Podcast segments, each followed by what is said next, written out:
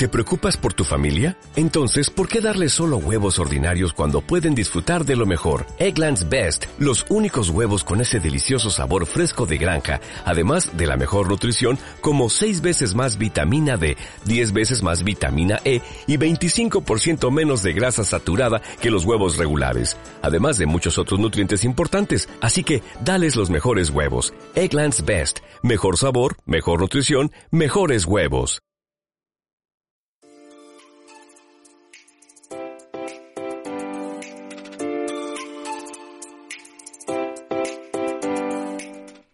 La onda, todos los miércoles a las 7 de la tarde.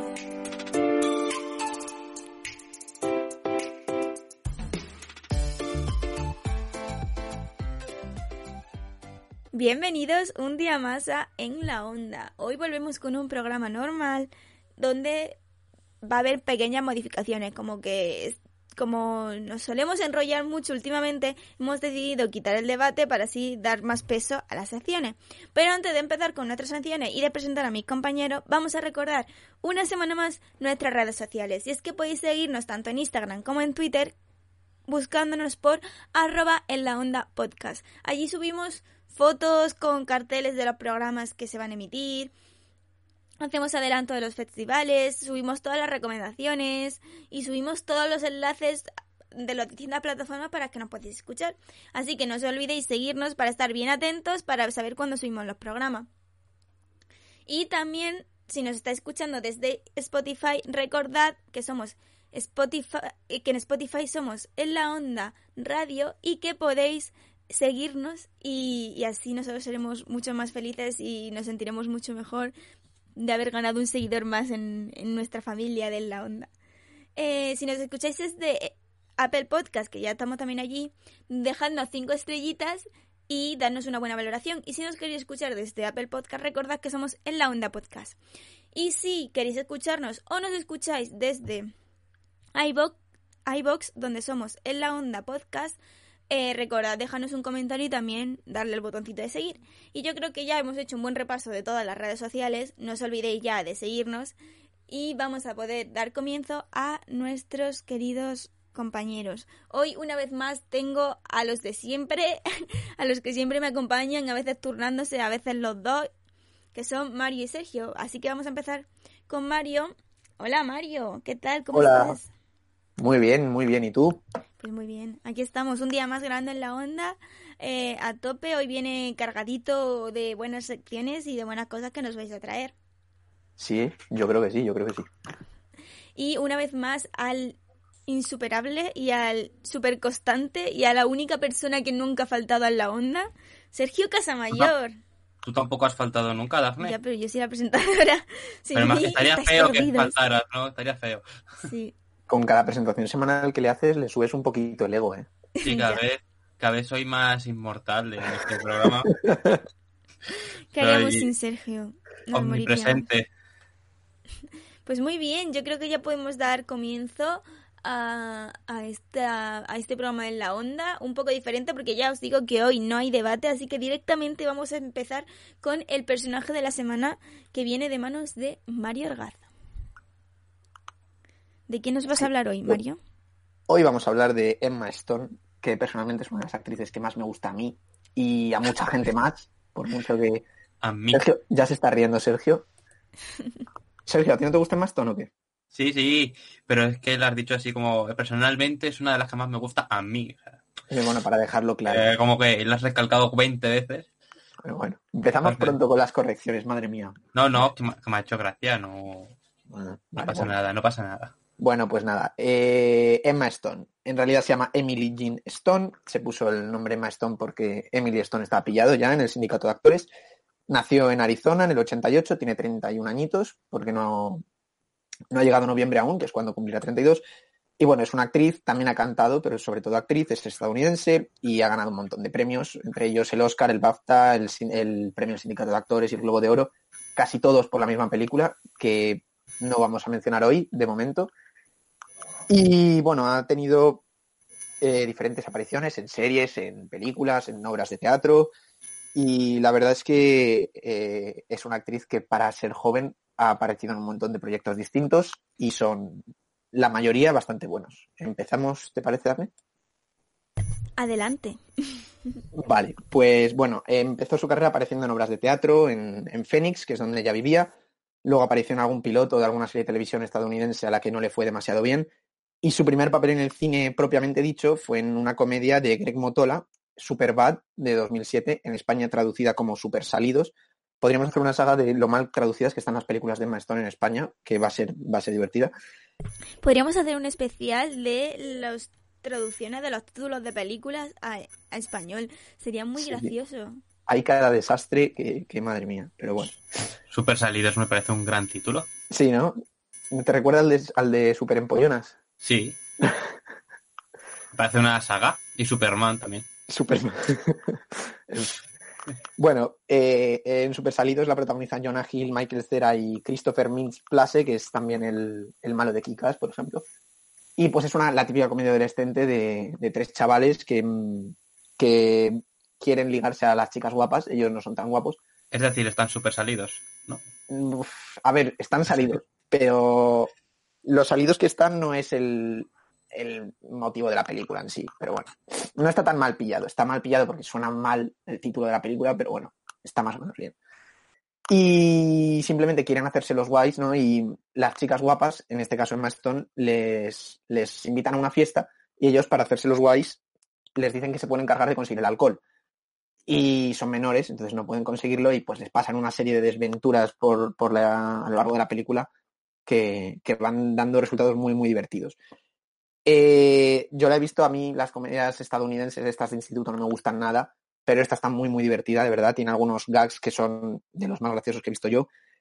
Y es refrescante y la verdad es que está, está muy divertida. Eh, Emma Stone hace de el interés romántico del protagonista, de Jonah Hill. Y de hecho hay mucha gente que destaca su, su papel en esta película porque está, está muy divertida ella. Aunque no aparece mucho, es, decimos su debut, tampoco es protagonista. Después de esto, eh, hace dos películas que son desastrosas en, al año siguiente. Y atentos a las traducciones porque son también maravillosas. La primera es Rocker en inglés, traducida en español como un rockero de pelotas. Y la segunda es House Bunny, que en español es una conejita en el campus. Imagino que no habéis visto ninguna de las dos, ¿no? Pero tienen también títulos muy interesantes. Sí, sí, sí, sí, sobre todo, sobre todo eso. Son las dos bastante malas, la verdad, no, no dan para mucho. Era una actriz que está empezando, entonces pues se metía en lo que le llamaban. La de la conejita en el campus pues está un poco mejor que la de Rocker. Eh, va de una ex conejita Playboy, que es Ana Faris, que la echan de la casa y, y se mete en una hermandad universitaria donde las chicas son un poco frikis y tal. Y entonces ella pues las hace guapas y todas esas cosas que suelen pasar y acaban triunfando todas, ¿no? Eh, no vale mucho la película, pero en Maston también está muy bien, como siempre. Eh, después de esto hace otro fracaso, que es Los fantasmas de mis exnovias, que ni la voy a mencionar porque es malísima, así que pasamos a la siguiente. Y en 2009 hace Zombieland, que es una película que luego tuviera, tuvo una continuación este año pasado, 10 años después, así que la dejamos para la segunda fase donde podemos profundizar en las dos como saga. Sergio, ¿has visto Zombieland? ¿Qué tal? Eh, muy bien, Wichita. Se llama el personaje. Y, y tiene un Funko Pop que va a tener. Mario, si no lo sabías, te lo digo para que te lo compres. Va a tener. Va a tener, sí, ya está la imagen y tal. o sea, va a salir pronto. Anda, mira. En octubre o así sale. Bueno, de todos modos podemos guardarnos esto para cuando hablemos de las dos, porque en la segunda parte yo creo que también tenemos cosas que decir. Podemos compararlas y tal y ver cómo han envejecido. Así que lo dejamos para, para el próximo día. Eh, entonces llega en 2010 su primer punto de inflexión, también en una comedia de institutos que también está bastante bien. Si me preguntas a mí, si preguntas a Daphne, probablemente te dirá que no, que se llama ECA, en España Rumores y Mentiras. Eh, la dirige Bill Gluck, que es otro director que luego volvería a incluirla con un pequeño cameo en eh, Con Derecho a Roce. Y mm, aquí consiguió su primera nominación a Globo de Oro por papel protagonista en comedia, y es que está bastante bien. Eh, la historia pues va de, un adolescente que es Olive, que es Emma Stone, que decide fingir que lleva una vida promiscua para así mejorar su reputación en el instituto, pero se le acaba yendo de las manos, ¿no? Bueno, ¿qué te parece esta película, Daphne? Vamos a empezar por lo malo. Vamos a empezar por lo malo. Pues yo me sorprendí porque, o sea, soy a la que le suelen gustar las comedias de instituto, no a ellos. Pero a ellos dos les encantó y a mí me pareció que, que no trataba bien los temas que se suponía que tenía que tratar, que mm, era se hacía larga y la trama era un asco. Lo- Los personajes eran demasiado clichés, todos, incluso casi el de Emma Stone, el que menos, evidentemente, pero, pero incluso también. O sea, era todo demasiado exagerado para mí y, mira que me gusta la comedia romántica y que, y que puedo, o sea, que puedo ver mucha bazofia, de, puedo haber visto en mi vida mucha bazofia de comedia romántica y que me haya gustado. Como mi super girlfriend o cosas así. Pero esto no, la verdad es que no me gustó y me sorprendió mucho que a mí no me gustara ellos, sí, la verdad. Bueno, a mí me gusta mucho esta película por muchos motivos. El primero es porque Maston está demasiado bien para cómo suelen estar los actores en estas películas. El segundo es porque hay personajes que son una gozada, aunque te parezcan todos clichés. A mí la familia de ella eh, me parece que es lo contrario a lo que solemos ver en las familias la de familia es lo único bueno de que lo único que me gusta de esa película pero por ejemplo la amiga por favor ese personaje es odioso. ¿Qué tienes en contra de Alison Michalka? A ver, no a ver. tengo nada en contra de la actriz tengo ver, en contra a del ver, personaje a ver. A ver, Pero ¿cuál es Alison, la católica o la otra? la otra bueno la católica también tiene para rato Tienes que verlo, o sea, es muy divertido. A mí me, a mí me parece muy divertida. Y la primera hora me parece genial. Te ríes muchísimo, hay, hay situaciones que están muy bien pilladas. Luego es verdad que al final pues acaba, pues flojea un poquillo la última media hora, pero a mí es que me gusta mucho. Yo creo que es el humor o sea ese humor muy americano porque es un tipo de humor muy americano a lo mejor es un humor un poco más vulgar que la media, pero, pero no sé, a mí, a mí me gustó mucho. Y yo de hecho tuve, cuando me vi esta película, me estuve viendo varias de Emma Stone, me vi unas 10, 12 seguidas.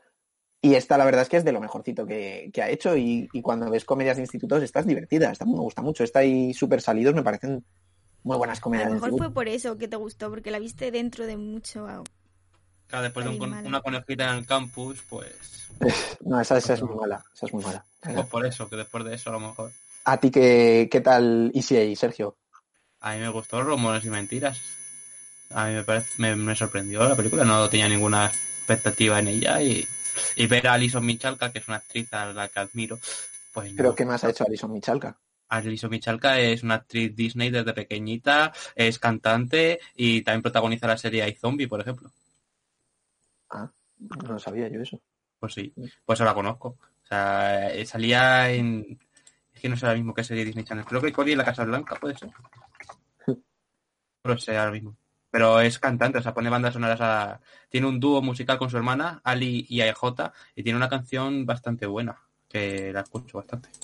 Que se llama Take Me, creo, sí.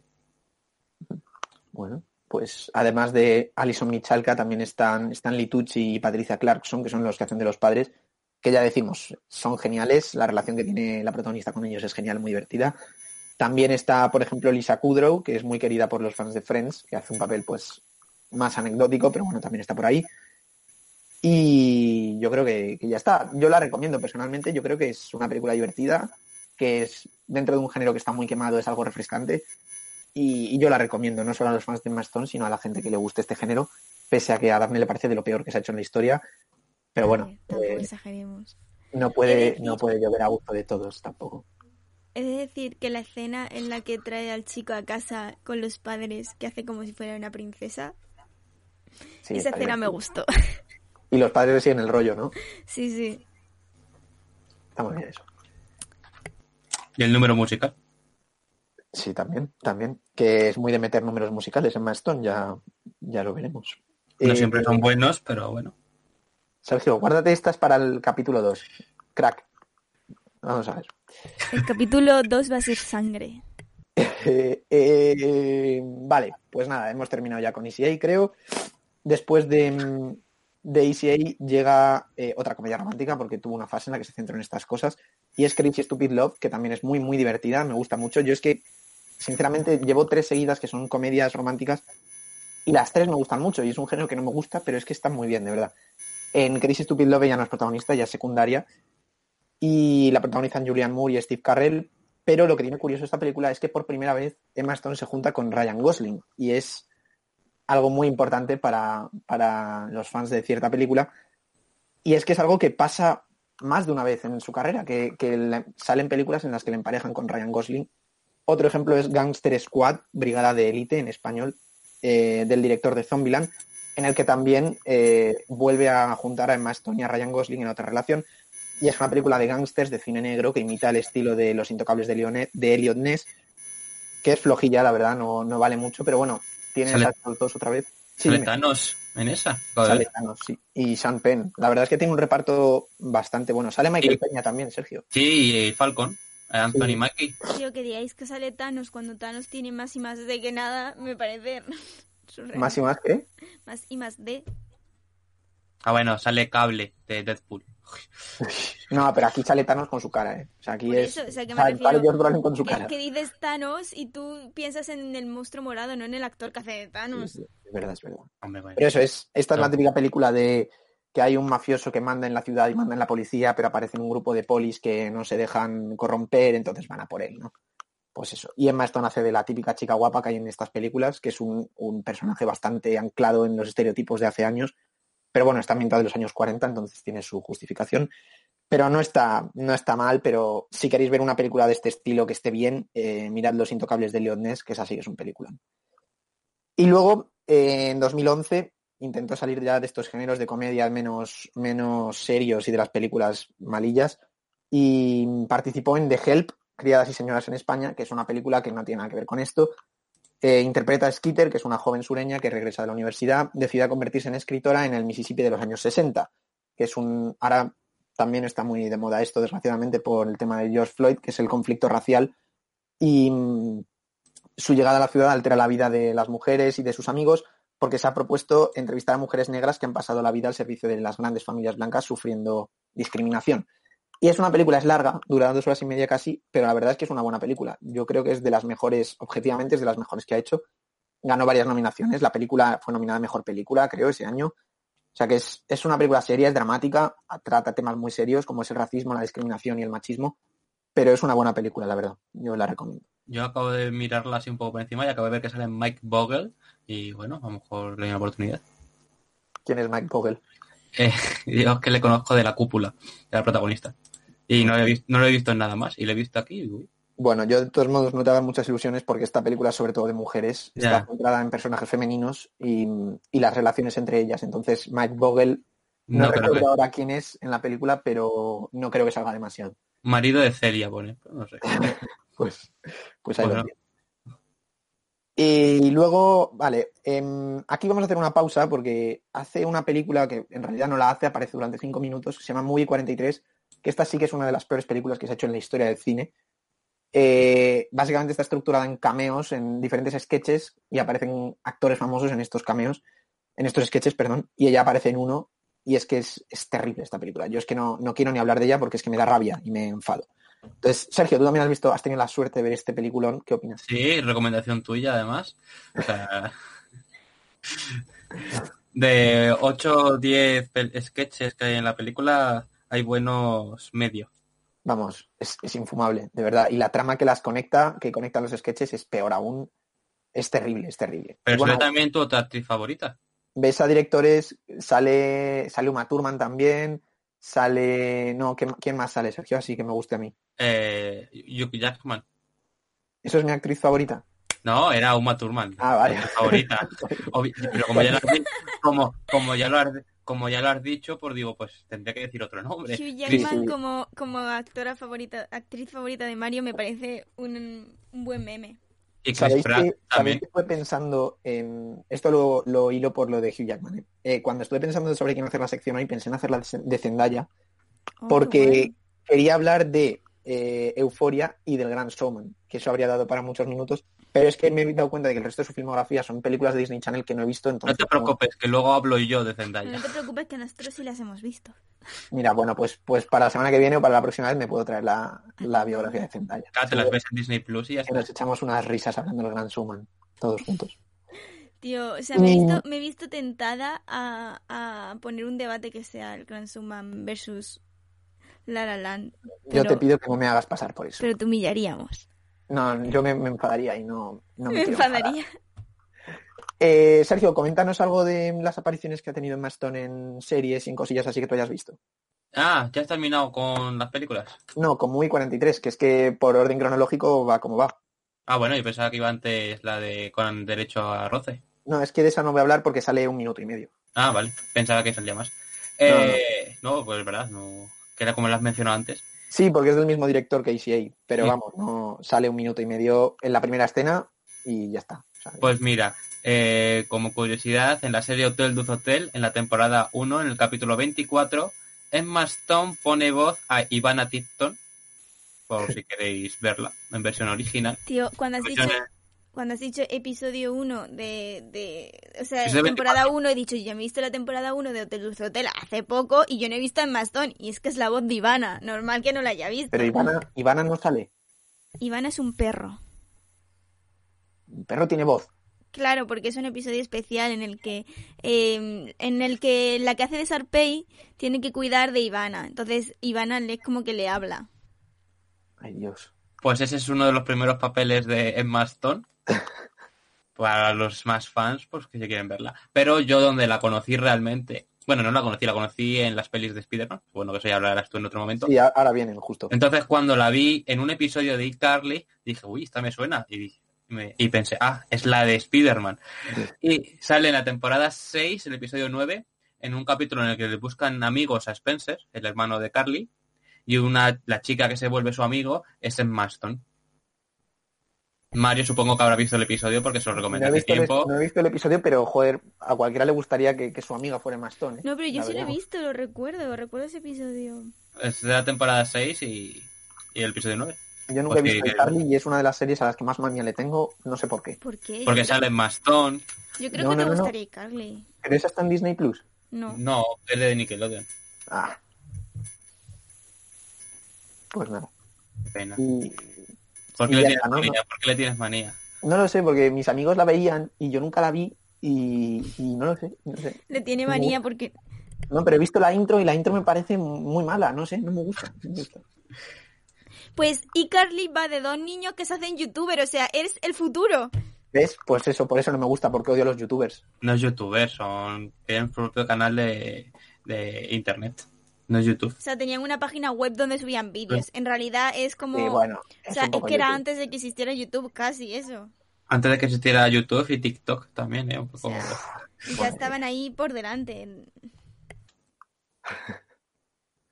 Bueno, pues eh, ya no, no hay más series ni nada así que hayas visto tú, Sergio, de ella. No, no he visto nada más. He visto pues eso, lo de Carly, me parecía interesante comentarlo y como tú no lo ibas a hacer, pues digo, lo tengo que hacer. No, no, no lo iba a hacer porque no, es que no lo he visto. No, no hay más.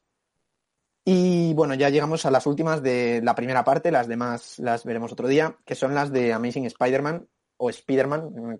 Spider-Man, en aquella época era Spider-Man. Claro, ahora es Spider-Man, yo qué sé, eso son cosas de, de doblaje eh, que no vamos a hablar hoy. Y bueno, es, eh, son de Mark Webb 2012, es un reboot después de las tres de Sam Raimi.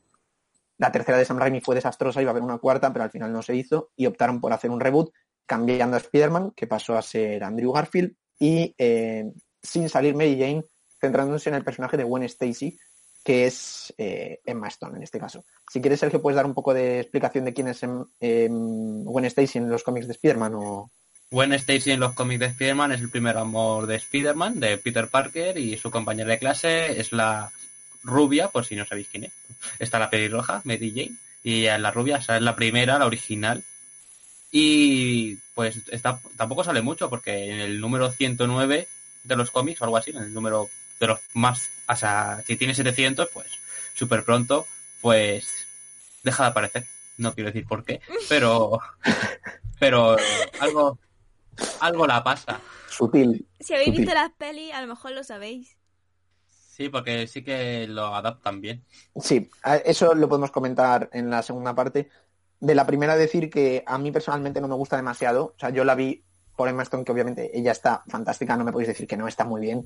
Pero la viste por ella y no por Spider-Man. Podemos, podemos decir... No, no, es que me vi todas las pelis de Spider-Man hace Ah, vale, vale. cinco o seis meses, me las vi todas. Y, y estas, pues, a pesar de que está ella, a mí esta se me hizo un poco cuesta arriba. Es que no me, no me gusta mucho. Tiene mucha química con Andrew Garfield, eso es innegable, porque además eran pareja, creo, por esa época. Pero es que no me, no me lo creo. Son gente demasiado mayor y demasiado perfecta para, ten- para estar en un instituto. Y en teoría Spider-Man es un pringao. Y aquí te lo ponen como un tío que es Andrew Garfield, que se liga en Mastón, que es Punto favor. skater y que es Punto. que no... Punto a No sé. favor de Tom Holland. Exactamente. O sea, podemos Tampoco- hablar de que The Amazing Spider-Man 1 y 2 pueden ser las peores películas de Spider-Man que se han hecho? No. Sí. Vale. no vas a discutir conmigo. Un día, si quieres, hacemos un debate. El debate lo centramos en las películas de Spider-Man. No, no, por mí sin problema, ¿eh? porque además las tengo recientes, puedo, puedo hablar de ellas. Pero yo creo que no. O sea, a mí personalmente la 2 de estas, yo sé que en esto es una eh, opinión impopular, pero a mí la 2 me parece bastante buena. Ahora, ahora, ahora hablamos. Y a mí, pues eso, en la primera, el villano me parece un- una chorrada, que es el hombre Es lagarto. lagarto, este. tío, o sea, Eh, y poco más. Quieren contra los lagartos. Hombre, a mí me parece un villano bastante absurdo, la verdad. Pero bueno, al final no me, no me gusta mucho el trato que se le da a, a Gwen Stacy en esta película y en general a, a las mujeres en las películas de Spider-Man, porque siempre, siempre las tienen sufriendo. O sea, ya sea porque Spider-Man decide dejarlas por, para protegerlas y, y ellas no lo entienden y sufren, o porque los malos lo primero que hacen siempre es secuestrarlas, pero sufren mucho y yo creo que a veces es innecesario, sobre todo, no sé si os acordáis del final de la primera de estas, de Amazing Spider-Man. No, yo ahora mismo no. Bueno, entonces lo dejamos ahí. Eh, Pero ves, eso no pasa con las películas de Tom Holland. De Sp- el Spider-Man de Tom Holland. Ahí la pero chica no sufre mucho. es intrascendente. O sea, no aporta absolutamente nada a la trama el personaje de Mary Jane en estas de Spider-Man. En la 1 sale dos minutos y en la 2, pues, Es solo el interés romántico. claro, no, no hace nada. Aquí en estas, eh, el personaje de Gwen Stacy sí que participa en la historia. Y mm, pasamos a la segunda parte, si no, no tenéis nada que comentar de la primera, ¿no? La verdad es que no. Muy bien. No, nada más. Pues en la segunda, eh, esta fue criticada a tope, o sea, la criticaron muchísimo. La pusieron al nivel de la tercera de Sam Raimi, que esa sí que es desastrosa. Pero a mí es que esta película no me disgusta. O sea, yo creo que es verdad que hay muchas cosas en el guion que pasan porque tienen que pasar y que no, a lo mejor no son fieles a los cómics, que yo de, de nuevo no lo puedo decir porque yo no los leí. Pero mm, a mí me gusta bastante. A mí me parece que una cosa clave que es la de que Spider-Man vacila a los, a los malos mientras lucha contra ellos, que eso es algo muy básico, que eso yo sí que lo recordaba porque yo los cómics los leí de pequeño y eso es algo clave y eso es algo que no se ve en las películas de Sam Raimi y que sí que se ve aquí. Es un Spider-Man más vacilón, más flipado y, y hay momentos que están bastante divertidos. Y hay una cosa que es clave para mí, que es que la comedia está bien metida aquí. Y de eso creo que Marvel podría aprender, porque mete mucha comedia forzada en sus películas, porque sí, va por decreto, y aquí creo que está mucho mejor metida. Luego hay personajes clave de, de Spider-Man que vuelven, como por ejemplo Harry Osborn, eh, que aquí sí que consigue impactar más, a pesar de que está menos tiempo en pantalla. Si os acordáis en las de Raimi, eh, es James Franco el que hace de Harry Osborn, Mm. que a mí me parece un poco niñato en, en las películas, ya no me termina de imponer nada. Y, hacen cosas con las redes. A mí, por ejemplo, no sé si os acordaréis, pero en esta segunda parte hacen efectos, ponen la cámara lenta, te, enseñan las redes cómo se mueven, es algo mucho más visual y me parece que está mucho más conseguido eso que lo que consigue el Spider-Man de, de ahora de Marvel, que, que no utilizan el dinero para hacerlo así, ponen explosiones y tal, pero no, no te hacen el efecto de las telarañas que sí que te hacían con, con este. Y eso te hace mucho más meterte en el mundo de Spider-Man. Y, y luego está el tema de lo que pasa con, con Gwen Stacy, con Emma Stone, que es lo que comentabais, que a mí me parece un final bastante bueno para su personaje. No sé qué os parece a vosotros. Sí, es fiel al cómic. Y está muy bien hecho, sobre todo. Yo recuerdo ese momento, cuando la vi de niño. ¿Te gustó? qué triste. ¿Que ¿Te gustó la segunda peli o no? Eh, sí, la recuerdo así. O sea, solo recuerdo esa escena. O sea, la vi hace muchísimos años. También está, por ejemplo, Jamie Foxx, que es el villano, que sí que tiene unas. Sus motivaciones para querer matar a Spider-Man son que le echaron del trabajo por su culpa, o sea, para que veáis el nivel. Pero, joder, no todos los villanos tienen grandes motivaciones, algunos son simplemente que son malos. Y se le ha dado demasiada caña a esta película. Yo, yo invitaría a que la gente que la haya visto hace tiempo, que le dé otra oportunidad, porque de verdad está bien. Los dos personajes principales tienen mucha química y, y funcionan juntos. Y la verdad es que visualmente es impecable, es muy, muy buena. Eh, yo creo que ya está. Daphne, ¿quieres comentar algo de esta peli o no? Que no, que yo sigo diciendo que para mí el Amazing Es Spider-Man no, no, o sea, la peli en sí no es mala, pero es el peor Spider-Man que existe para mí. O sea, para mí no es el Spider-Man que yo conozco. Que sí, que le puede faltar más comedia al primero y así, pero no me gusta ese Spider-Man flipado, ¿sabes? O sea, flipado a nivel de que Spider-Man era un pringao, porque es flipado en clase. No, no me mola. Sí, pero no, eso es verdad, que no pega que sea un guaperas, que se liga a las chicas, vale.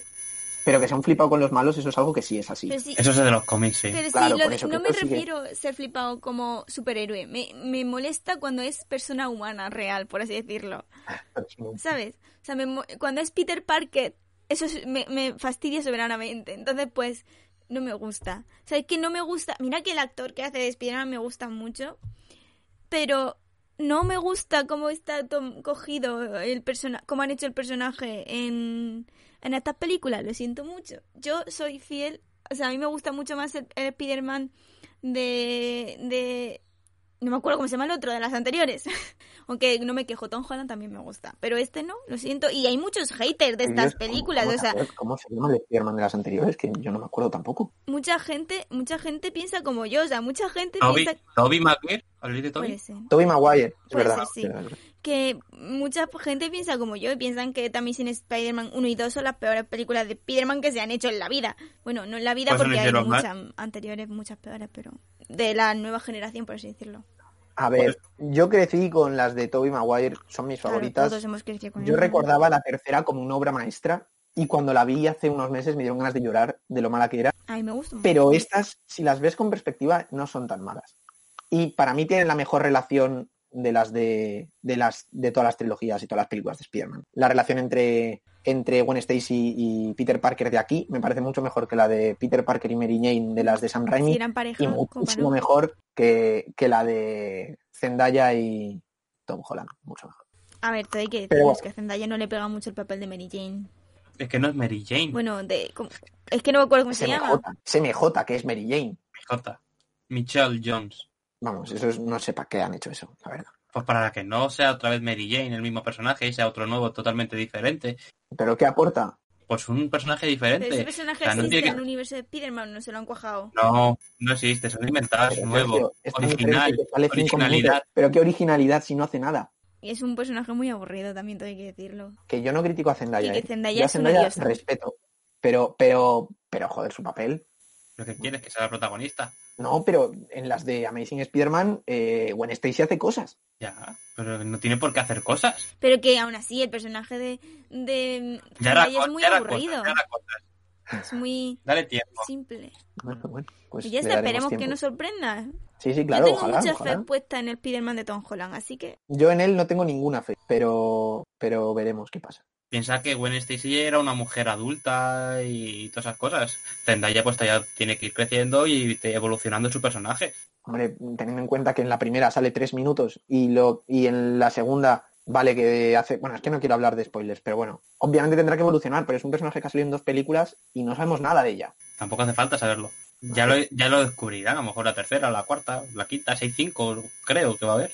Dios, Así que dale tiempo. no me libro yo de Tom Holland, madre mía. Vale, eh, pues nada, pues hasta aquí la primera parte de Maston. En la segunda es donde va a estar lo bueno. Tenemos películas como La La Land, como La Favorita, como Birdman, No hace falta que Eh. digas tu favorita, la la Land, ¿eh? O sea, no, muy buenas. no, el todo el rato recalcándolo. que, que yo creo que es así que, que son de verdad buenas, buenas películas. Y ya lo comentaremos en su momento. De momento, hasta aquí llegamos con la primera mitad de su filmografía, por decirlo de alguna manera. pues muy bien, muchas gracias Mario, estamos ansiosos por ver esa segunda parte llena de películas buenas en la que estoy segura que Sergio y yo te vamos a meter mucha caña, así que vete preparando. Y ahora ya vamos a pasar a una sección que hacía mucho tiempo que no hacíamos y que nos encanta en este programa, por favor, que no nos gusta a nosotros una serie de Disney Channel.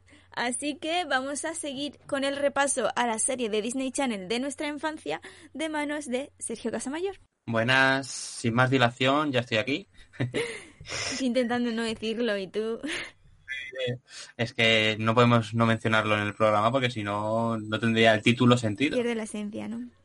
Pierde la esencia, pierde la esencia. Bueno, voy a traer las mejores series de Disney Channel, parte 3. Eh, ya os hablé de la primera parte, os hablé, pues no sé, series como Me acuerdo Wildly Place, Aquí con a bordo, Toad Hotel, Raven y demás, Hannah Montana. Luego la segunda, que fueron las series animadas, Phineas y Fer, La Ley de Milo Murphy, Brandy Mr. Whiskey, etc. Y ahora llega la tercera parte con el resto, con las más recientes, con las más polémicas, porque no son lo mismo que las, las antiguas, pero hay algunas interesantes.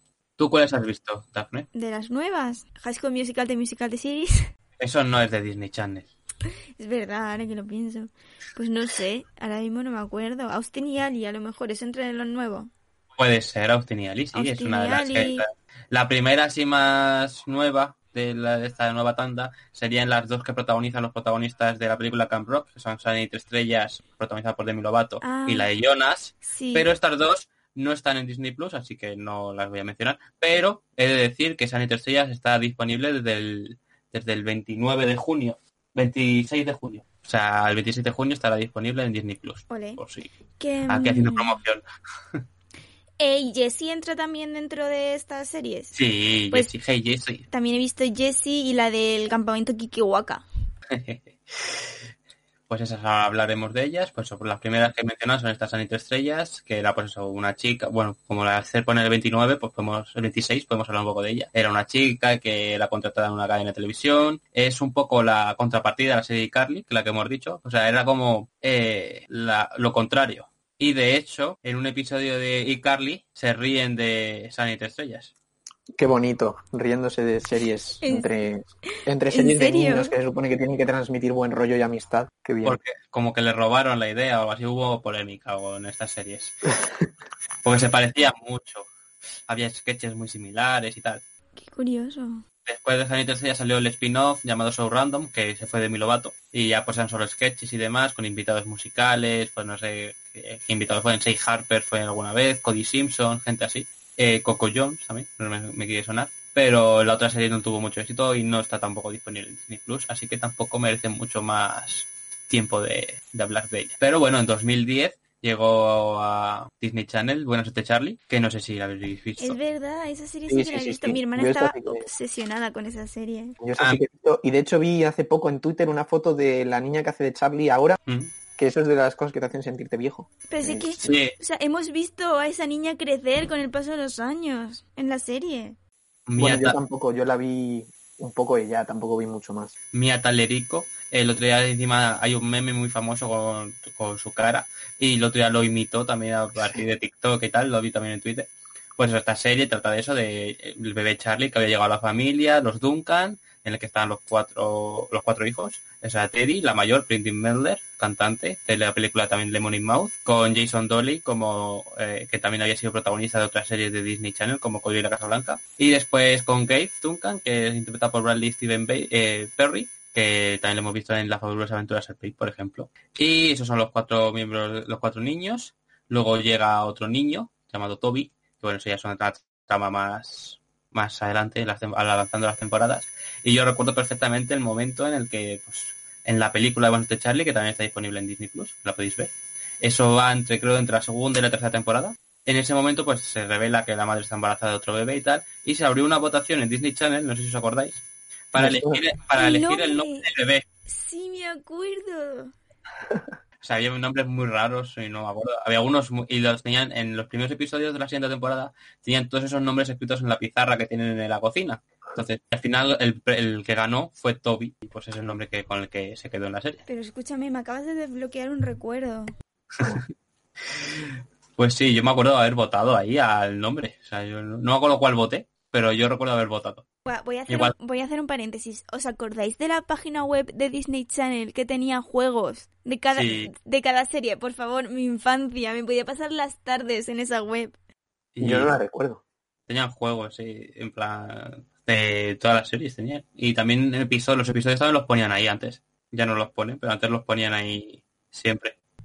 Qué guay, qué recuerdos. Qué infancia tan bonita tuvimos. Sí, y bueno, por ejemplo, también recuerdo yo votar para elegir el mejor vídeo musical de Phineas y Fer, Eso sí me suena a mí. ¿sabes? Eso, Eso- sí me suena a mí. Y después emitieron un episodio, pues, pues, recopilando los 10 más votados en todo el planeta. Y bueno, pues yo dije, "Ay, ay, de eso he formado parte, de esa votación. bueno, igual que para elegir el nombre. Bueno, y esta serie para mí es una de mis favoritas, así que si no la habéis visto, la recomiendo. Es una de las que me parecen más divertidas y de las mejor escritas de todo Disney Channel. O sea, que- creo que tiene los mejores personajes y, y por mucho que pase el tiempo no, no pierde. Así que para mí esta es la más top, con los magos de Waverly Place. ¿eh? O sea, no... Esa sí que estaba bien. Sí, esa, pues es- son diferentes. Bueno, No, estaba bien, está bien, eh, me gustó mucho, pero vi hace poco, hace un mes o así, vi con mi hermano un capítulo que quiso poner el que salía Shakira, que lo estuvimos comentando aquí, Sí, y yo no recordaba que fuera tan mala, ¿eh? o sea, es muy mala. Pero bueno, yo me gustó mucho cuando era, cuando la era joven, la disfruté muchísimo. la ves desde otra perspectiva. Sí, sí, sí, sí. Pero yo- es muy cutre. Los efectos que a mí me parecían Claro. son muy cutres. Y- Hombre, eso, eso sí que a lo mejor ha perdido con el tiempo. Pero bueno, Sí, sí, Bueno, sí. este Charlie, por ejemplo, sí que he vuelto a ver pues, la primera temporada un poquillo. Tengo que seguir, ahora tuve que parar. Pero sí que la está tan bien como la recordaba. O sea, te sigue riendo. Al menos yo, esta serie es recomendable. Bueno, la siguiente serie que hay es Jessie, que está protagonizada por Debbie Ryan, la, la chica que protagoniza también está que Cotes a bordo. Así que aquí le dieron otra serie.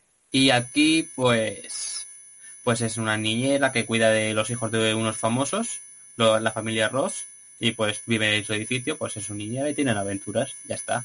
Tampoco mucho más, son una nueva familia Y de tienen un Disney Channel. Tienen una lagarta, la señora Kipling. Pero bueno, Y eso no lo Los descubrí los lagartos a Daphne no le gustan. Ya, ya hemos visto que a vosotros nos gustan los lagartos como villanos de Spider-Man. Hay que hacer especial mención en que en esta serie salía Cameron Boyce. Mi corazón Es lo que está voy a decir. roto. Cameron Boyce, que murió hace el año pasado, yo creo, ¿fue? Sí, creo que fue el año pasado. Sí, hace un año o así que murió, pero desde aquí le recordamos. Y, y pues eso, también salía Karen Brad, Sky Jackson eh, y Emily Peyton List, que Emily es la actriz, el personaje, que decir. Y pues eso, tiene pues diferentes tramas con los personajes y tal. Esta serie no tiene película, pero Claro. tiene, tiene un episodio crossover con Taquitos a bordo, porque en uno de los episodios sale el señor Mosby y hace, pues retoma su papel del señor Mosby de la serie Hotel de Hotel. Pero y se reencuentra con Jesse y es un momento bastante divertido. Que Pero escúchame, ¿se encuentran? ¿Solo aparece el señor Mosby en el hotel? no hay una escena en la que aparece el señor Mosby de pues en otro hotel, o sea, no es en este. Claro. O sea, pensaba que te ibas a decir que se reencontraban en plan...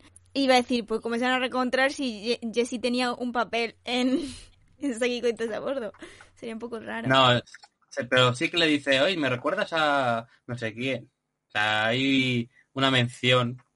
Bueno, estoy buscando el episodio, es que ahora mismo no me acuerdo, pero bueno, tiene crossovers también con Buenos de Charlie. Tiene un episodio, por ejemplo, de Navidad, que se juntan los, los personajes.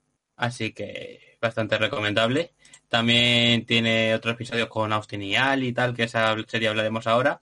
Y lo más interesante es que después tuvo un spin-off llamado Campamento Kikiwaka, que en la que tres de los niños protagonistas eh, los Ross se van a un campamento y allí pues tienen aventuras en el campamento. O sea, la serie tampoco...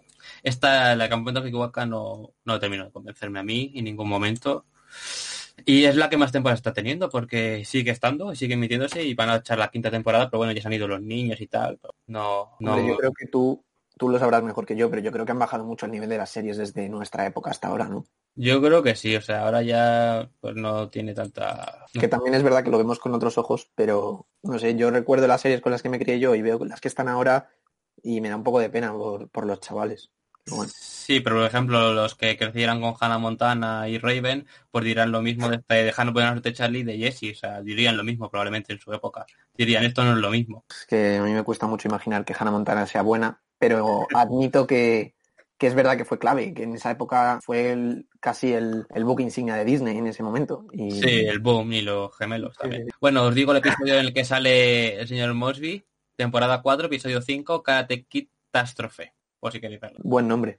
Ya os dije que Jesse tenía un crossover con, con la serie de, Ultimate Spider-Man, ya lo comenté. Eso me parece fascinante. O sea, fascinante totalmente. Y pues eso, Campamento Kiwaka fue el spin-off y también lo tenéis en Disney. Eh, la siguiente serie que os voy a decir es Austin y Ali, protagonizada por Ross protagonista también de la película Teen Beach Movie y demás. Y luego Laura Marano, que es protagonista también sale, salía de niña pequeña, salió en muchas series. Yo la, una vez estaba viendo la película, la serie Héroes, y salía ahí. uy, uy. Ella, Laura Marano, niña, también es cantante, igual que Ross también tuvo un grupo de musical, R5. Y bueno, como curiosidad, Laura Marano sale también de niña en la película Super Salidos, que la ha dicho antes Mario. Ah, sí, Sí. pero ¿cuántos años tenía? Ahí salía, sale de adolescente. Sale de joven, de, haciendo de beca. Pues no tenía ni idea. Lo he visto antes y digo, lo tengo que mencionar luego. Pero No escúchame un momento. O sea, yo me estoy volviendo a ver Austin y Ali porque era una serie que de pequeña me flipaba. Estaba enamorada de Ross Lynch. Que por cierto, el grupo que tiene R5 lo tiene con sus hermanos. Es un estilo Junction Sí. Five, es muy raro. Y, mm, y yo estaba enamorada de ese chaval y me encantaba esa serie. Y ahora la veo y no me hace nada de gracia. Es como un humor demasiado tonto. Sí, es lo que te digo, que es que lo que pasaba con los magos de Warrior Peace, lo que me pasó a mí. Que, Claro, es que desde otra perspectiva. desde otra perspectiva. Pero bueno, si lo ves para disfrutar, pues supongo que... A mí me ha pasado con otra serie que mencionaré luego, pero por ejemplo, como en este Charlie, al verlo no me ha pasado. También supongo que depende del momento. Austin y Ali no he tenido el momento de recuperarla. Pero bueno, va de un músico, su, la chica que compone sus canciones y sus amigos. Y ya está. O sea, los cuatro personajes, hay cuatro personajes, los cuatro están durante todas las temporadas y también tiene episodios crossovers pues con Jess y con otras series. Eh, pero he de Y- decir que una de las mejores intros de toda la serie de Disney Channel, ¿eh? Sí, la canción mola Me- mucho me y encima de la cuarta temporada la cantan los dos juntos. Y también he de decir que pues el famoso Noah Centineo, que está ahora en boca de todos, salía aquí en Jessie, en, en Jessie no, en Austin y Ali, yo le conocí aquí. Y casualmente tiene una película también con Laura Marano en Netflix, no sé cuál es, pero es curioso volver a verles juntos después de que saliera aquí. La siguiente es... ¿Vais a decir algo? Yo es que podría hablar de que me da rabia que el no Centineo este sea famoso por lo que es famoso, pero bueno, no voy a Pero hablar. no hacen conozco Centineo era el chico de las carcasas. Sí. es ese. Sí, Buenísimo. Era ese. Eh, después la siguiente serie que digo es Lizzie Maybe, que bueno, esta ya pues es más reciente, entra ya en otra época de Disney Channel, porque ya es- las tramas son como repitiendo lo que ya había funcionado antes. Es parecida a bueno, este Charlie, en plan una familia, en este caso son dos gemelos, dos gemelas, Elif y Maybe, pero en este caso no usaron a, actores gemelos como Cole y Dylan, Dylan Sprouse sino que Dove Cameron se encargó de hacer de los dos personajes con dobles y tal, y ya está. Dove ¿Qué, Cameron, qué tal, ¿Qué tal queda eso? Porque yo ahora cada vez que me entero de que hacen eso en una película, en una serie, me fijo a ver si se nota mucho cuando les duplican y esas cosas. Me imagino que en Disney Channel, si no tenía mucho presupuesto, pudo quedar desastroso. mm, yo creo que quedaba bien, yo nunca notaba. Pero bueno, como los dos personajes eran diferentes y siempre había una doble, o sea, después la acreditaban a la doble, así que. Quedaba bien, pero sí que se notaba un poco, yo creo. Que, o sea, como paréntesis decir que me encanta que no haya programa en la onda en el que no mencionemos a Cole Sprouse. Orgullosa de mi equipo.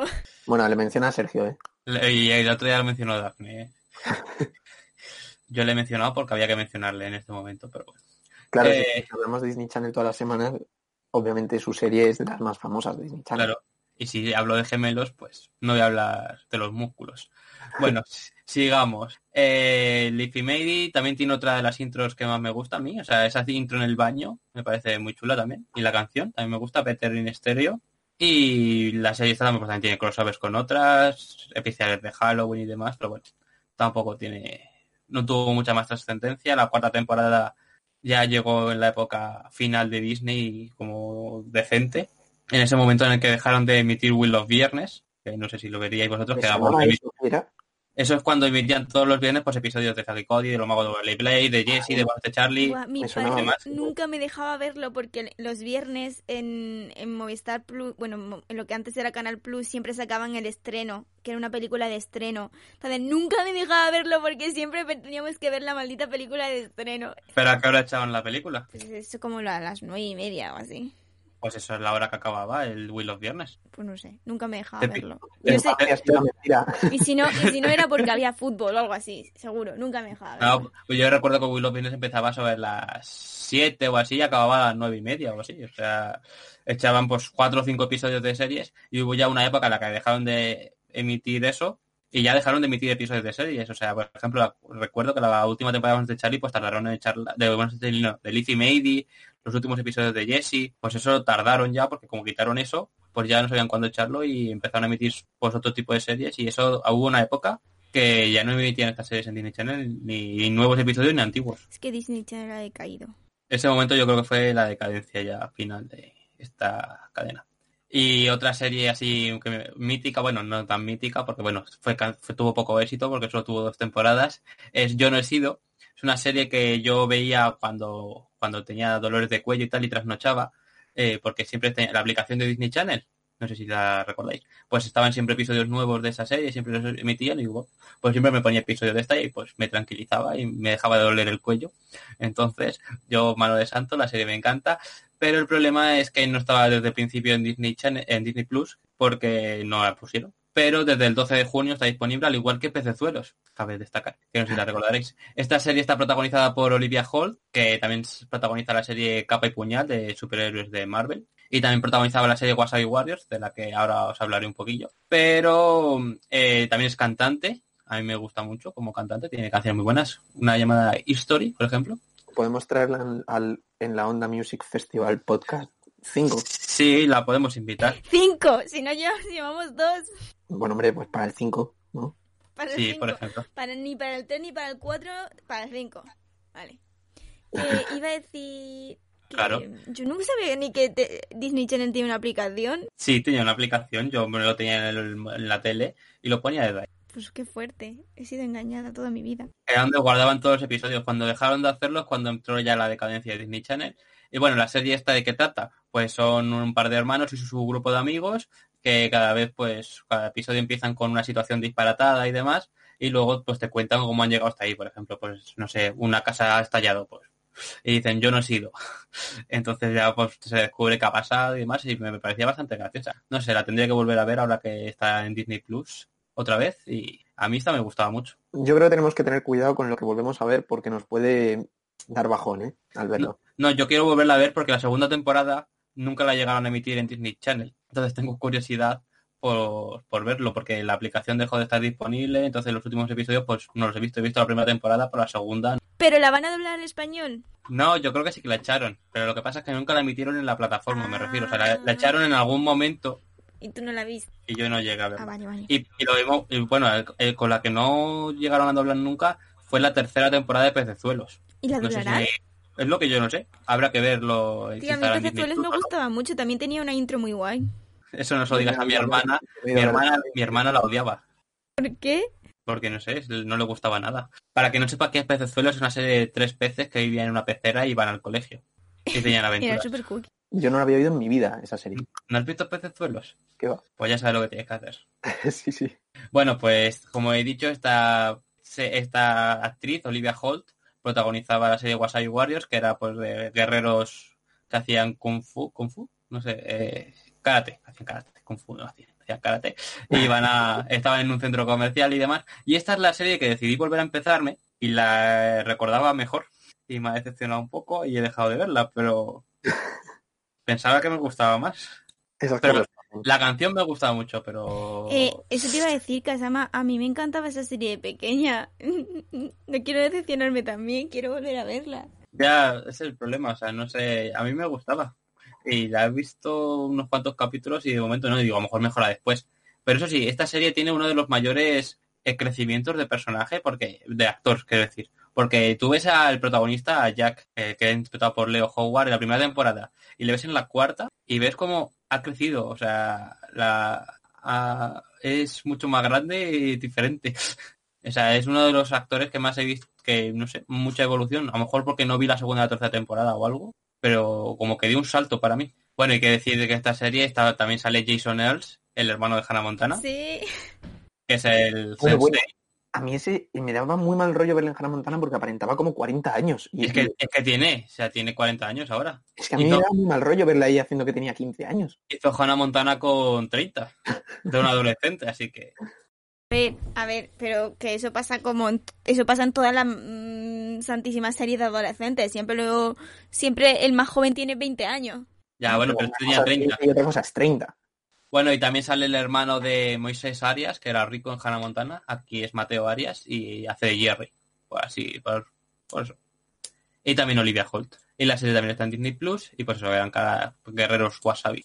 ¿Y qué más puedo decir de otra serie? Pues It Up, que esta era de bailarines de un programa de televisión, protagonizada por Bella Thorne y por la maravillosa Zendaya, que le gusta mucho a Mario. Yo Zendaya sentía indiferencia e incluso rabia por el Gran Suman, pero bueno, hubo... eh, No su arte. Euforia. Desde Euforia yo la respeto. Hubo una euforia, ¿no?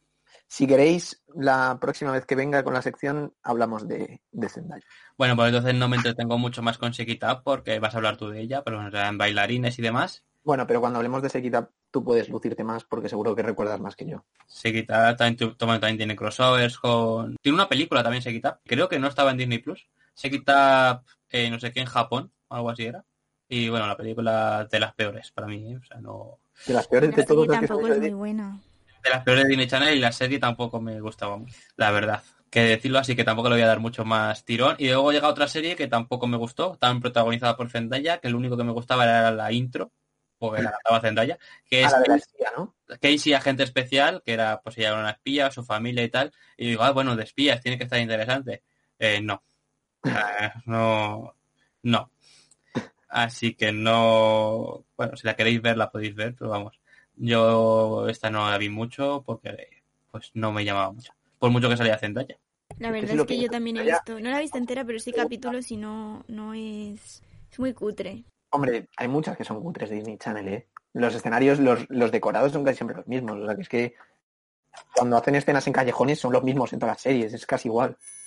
Pero, pero bueno, la gente las ve porque, joder, eres niño y te gusta.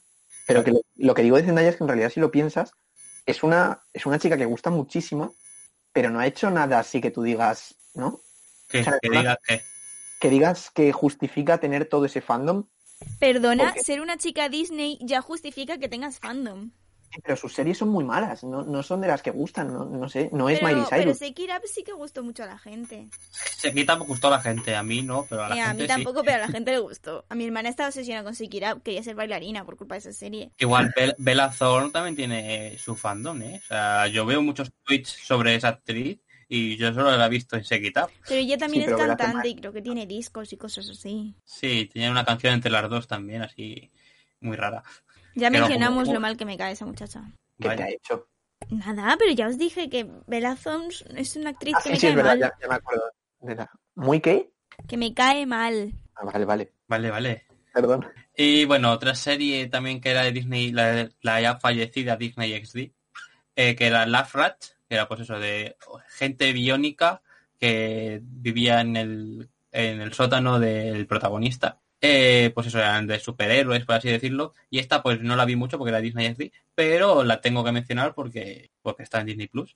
Y pues me parece interesante porque luego hay otra serie que se llama Make Team Met, que también está disponible a partir de, del 12 de junio en Disney Plus, que está protagonizada por eh, Bradley, uf, Steven Perry, que era gay en Buenas Charlie, y por Jake Short, que era el protagonista de la serie Ant Farm Escuela de Talentos. Por lo tanto, esta serie era de unos doctores que también cuidaban superhéroes o algo así.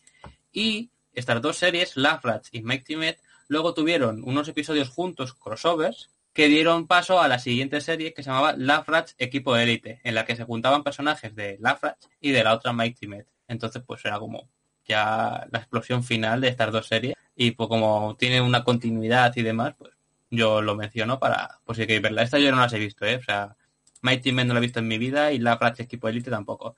Y Laugh Rats los dos, tres primeros episodios, que son los que echaron en Disney Channel. ¿Os suenan estas series a vosotros? Nada.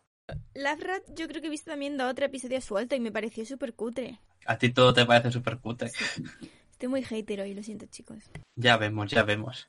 Y bueno, ya las dos últimas series, ya para acabar, finalizar. No he mencionado la de Escuela de Talentos porque no está disponible todavía tampoco, así y tampoco me gustaba a mí, la odiaba. Así que, pues, ¿Qué? Me encantaba esa serie, yo quería ir a esa escuela. a mí China no me gusta. Bueno, que por cierto, China ahora es superheroína en la serie Black Lightning. Así que, pues, sí queréis verla. Las dos últimas series que me- os menciono son Amigas a Destiempo, que pues son dos amigas, Siti y Selby, que viajan en el tiempo. Consiguen un artefacto y consiguen viajar en el tiempo. Tiene dos temporadas y no tampoco la conocí, supongo. No me suena de nada tampoco. La verdad es que no, ni idea, ya ahí me pierdo. Ya os perdéis. Y la otra es Bizarre Bar, que son dos amigas que publican vídeos en internet. O sea, yo cuando mi hermana me lo contó, dije, esto es iCarly, pero mal. Y Carly y la copia de Carly a la vez. Sí, esa es una mezcla rara. Y no la he visto nunca, ¿eh? o sea, no os puedo decir. Bueno, amigas a tiempo tampoco la he visto, pero no os puedo decir nada sobre ella. Pero la protagoniza Olivia Rodrigo, que es la protagonista de la serie eh, High School Musical, el musical La Serie. Hace la prota, vamos. Y es la protagonista también de Bizarre Bark. Así que, pues, si a alguien le gustó mucho esta actriz en la serie, pues tiene esto para verlo. Es Nini, Como que es Nini.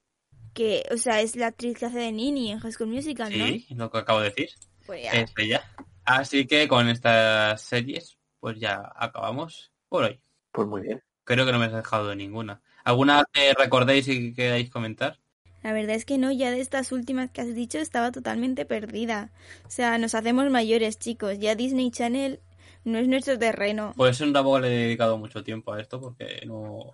Poco, poco se habla del provecho que está sacando Sergio de Disney Plus, ¿eh? Porque se lo está fundiendo. Está viendo todo, todo. No he visto, no he visto nada de todo esto. ¿eh? No, no, Yo todo, lo que todo lo que mencionas en todas tus secciones viene de Disney Plus.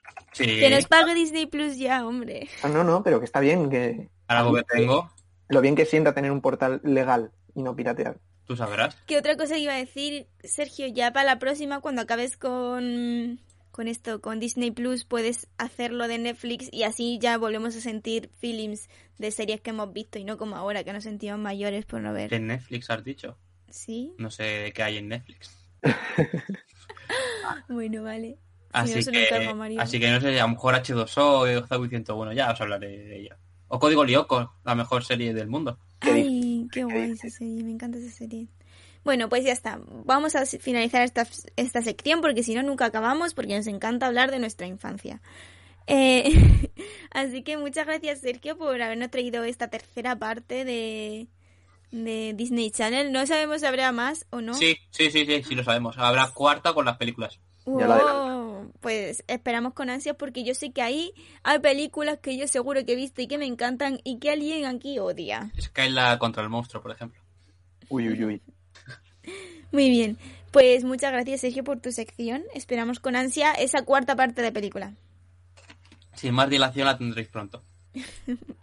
Muchas gracias. Y ahora ya vamos a pasar a nuestra sección que nos hace destacar, por así decirlo, a nuestra sección de siempre, a la que más queremos y más cariño le tenemos, que es nuestras recomendaciones. La semana pasada empecé yo, así que hoy va a empezar Mario, que, que ha sido el primero en hablar. Sí, hace ya mucho que... Bueno, es que este programa también se nos está yendo un poco de tiempo, yo creo. ¿eh? Pero bueno. Bueno, Eh, yo voy a recomendar, yo siempre recomiendo películas, casi siempre, menos la semana pasada, creo. Así que yo, yo voy a seguir en lo mío. La verdad, tampoco es que estos días esté pudiendo ver muchas cosas. Pero bueno, yo recomiendo Saw, que es una película del 2004 de James Wan.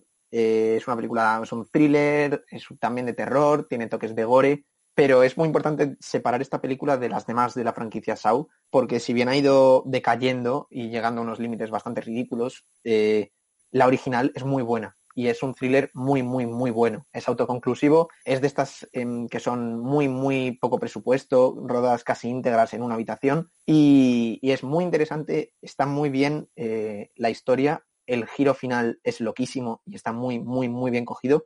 Y la música, que es una melodía que todo el mundo conoce a día de hoy, yo creo que es, es una película clave de principios de los 2000, es muy buena y, creo que deberíais darle una oportunidad. Ganó en Sitges y bueno, cuenta la historia de dos chicos que se despiertan en un baño atados, encadenados y no saben por qué. Y tienen tiempo, eh, un tiempo limitado, para descubrir por qué están ahí y para conseguir escapar. Simplemente todo el mundo conoce la iconografía de Saw, el muñequito este que va en un patinete, en un triciclo, perdón, el payaso que está pintado, que dice quiero jugar a un juego. Todo eso empieza aquí, en una película que es muy buena. Eh, ya digo, es autoconclusiva, no hace falta que veáis las demás para poder verla bien esta. Y es corta, o sea que es que no, no hay motivos para no verla. Si os gustan los thrillers, si os gustan las pelis de misterio con giros locos y finales que lo cambian todo, tenéis que darle una oportunidad porque están muy, muy bien. Y además salen dos actores que salen en Perdidos. Así que si sois fan de Perdidos, os gustará también.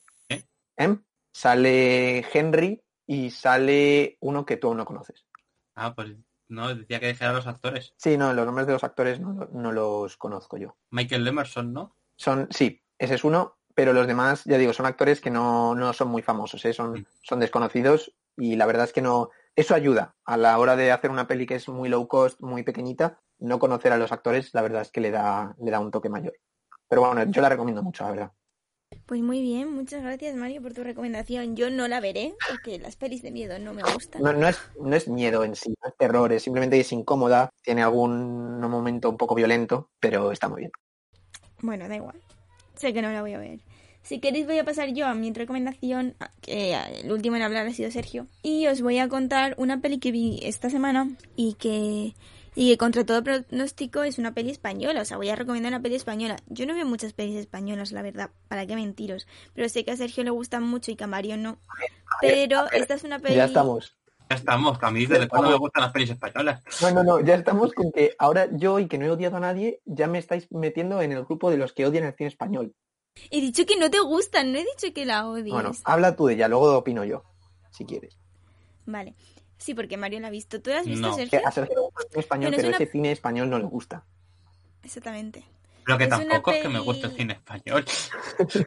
Aquí me ponéis así super fan. Veo las películas españolas, las que hay que ver y ya está. Las que son malas, solo. No. Bueno, ¿me dejáis hacer mi recomendación o vais a discutir sobre qué pelis es buena y Bueno, qué no? perdón. Podemos seguir discutiendo, sí. Aquí voy a poner aquí orden porque si no... Em, yo os voy a hablar de una película que ha sido súper mm, ganadora en los Goya del año pasado. Eh, creo que se llevó cuatro, no estoy segura. Y es Mientras dure la guerra. Es una película histórica que trata sobre eh, la- cómo se posicionó Unamuno, que por aquel entonces era rector de la Universidad de Salamanca, en todo lo del el golpe de Estado de Franco y esas cosas, ¿no? Entonces es muy curioso ver cómo, lo bien hecho que está el personaje de Unamuno y, y lo bien recreado que están los personajes en sí mismos. Son personajes súper complejos y, y muy bien hechos, que, que se ve que, que ves que tienen, o sea, que tienen claroscuros, que no son planos, que tienen problemas, que, que cambian de opinión, que no están, que no siempre, que son muy reales, son muy reales y me gustó mucho eso. Es una peli larga, pero no se hace larga y, y merece mucho la pena, de verdad. Yo os la recomiendo mucho. Gra- Y esta es mi Gracias recomendación. por tu recomendación. Ahora te toca a ti, Sergio, venga. Yo cuéntanos. os voy a recomendar, bueno, hace unos capítulos de En la Onda, tuvimos aquí de invitada a la cantante Miriam Feiling, que nos dijo que iba a sacar un disco. No sé si os acordáis. Sí, Pues el disco ya ha salido. Sí, sí, me acuerdo. y tiene pues cinco canciones y os lo recomiendo porque lo escuchéis, lo tenéis en Spotify. Las canciones son Mis alas, Apagones de tormenta, que es la que nos cantó aquí, Dispárame, Primavera y The Fire. Pues ok, hay canciones nuevas, diferentes, que pues yo creo que me merecía la pena retomar a esta artista para que la escuchéis, porque merece la pena. Y el disco está bastante bien, bueno, son cinco canciones, es un EP, tampoco es, es un disco, como estaba diciendo. O sea, os he dado una promoción falsa. Pero, pero está bien para escucharle. Y, y yo, por ejemplo, cuando estoy haciendo exámenes estos días, me he puesto estas canciones. Y pues mira, los exámenes me han salido bien, así que son así muy alegres, muy animadas, la mayoría. Otras son más lentas, pero pues eso te no, no te desconcentran, que era lo que yo ¿Cuál es- necesitaba en los exámenes. ¿cuál es tu favorita del disco? La que nos cantó la de Apagones de Tormenta, sí. Esta canción es preciosa. O sea, a mí me ha gustado mucho, o sea, me gusta mucho Miriam y ya, eh, ya había escuchado el disco antes de que me lo recomendaras aquí, Sergio. Así que le deseamos toda la suerte del mundo porque la verdad es que es un discazo. Sí, bueno, y también he de mencionar, así como curiosidad, que otra de las artistas que, que, vi- que vino en el primer programa era Nila y nos mencionó que iba que había una canción que cantó en el balcón que gustó mucho. No sé si os acordáis. sí, sí, pues esa acuerdo. canción ya la sacó, se llama Hasta decirte adiós y bueno, pues eso, para recordaros que ya está. Y el- pues si queréis escucharla, pues, pues eso. Aquí haciendo promoción de la gente que pasa por aquí, pero bueno, como para dar un poco de continuidad a estos programas que dimos, para que sepáis que las cosas que nos dijeron eran verdad y que las iban a sacar. Sí, sí, no, no nos engañaron. Le deseamos toda la suerte del mundo a esas chicas que nos acompañaron. Esperamos que, mm, que le vaya bien y que puedan seguir contándonos cómo van sus... sus... Ay, no me sale la palabra, sus proyectos. Así que, ¿queréis decir algo más, chicos? O, de, o, o despido Yo creo que, que ya está. Todo lo que quería decir me lo guardo para la siguiente parte de Smaston. Muy bien, sí de, gusta, de sí. que estáis creando unas expectativas. Es que luego yo no os voy a pasar ni una, ¿eh? Yo os lo aviso. Que no nos va a pasar Nos va, ni una. nos va a dejar de piedra. Dios. Bueno, yo quiero pedir perdón si he tenido la voz un poco rara, pero es que estoy fatal con la alergia y no puedo casi ni respirar. Así que mm, disculpa si en algún momento se me ha oído mal. Intentaremos estar mejor para la próxima. Quedas perdonado. Gracias. Em, pues, pues nada, vamos a despedir ya nuestro programa. Recordad que nos podéis seguir tanto en Twitter como en, en Instagram en arroba en la onda podcast. Os esperamos por allí y una vez más dar las gracias a mis queridos compañeros. Muchas gracias Mario De nada, a ti por invitarme otra semana más. y muchas gracias Sergio por estar aquí un programa Muchas gracias más. por acompañarme a mí otra semana más. A ver, a ver Sergio, cómo te presentas la semana que viene. ¿Eh? Que A ver cómo, sí, sí, a ver cómo me presentas. Y ya está, nos despedimos una semana más. Esperamos que os haya gustado el programa y nos vemos la semana que viene. Un besito. Adiós.